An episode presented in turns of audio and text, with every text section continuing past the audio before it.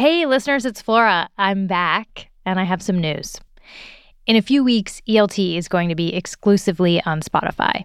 Now, if this is the change you don't want to see in the world, I get it. If I had my way, ELT would be available on all platforms. And in fact, it'd be the only show available.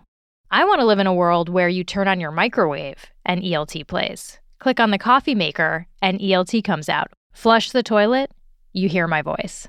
That's my dream. Until that happens, though, we're Spotify only. If you listen there already, thank you. If you don't, the good news is it's free and you can listen to the entire Sound of Music soundtrack, or whatever your top jams are, when you're taking ELT breaks. I know that it's a big ask to change your routine, but I really hope you will because we cannot make this show without you. We just can't. And we have some great shows planned that I don't want you to miss. So I hope you'll head over to Spotify, search for every little thing, and hit follow.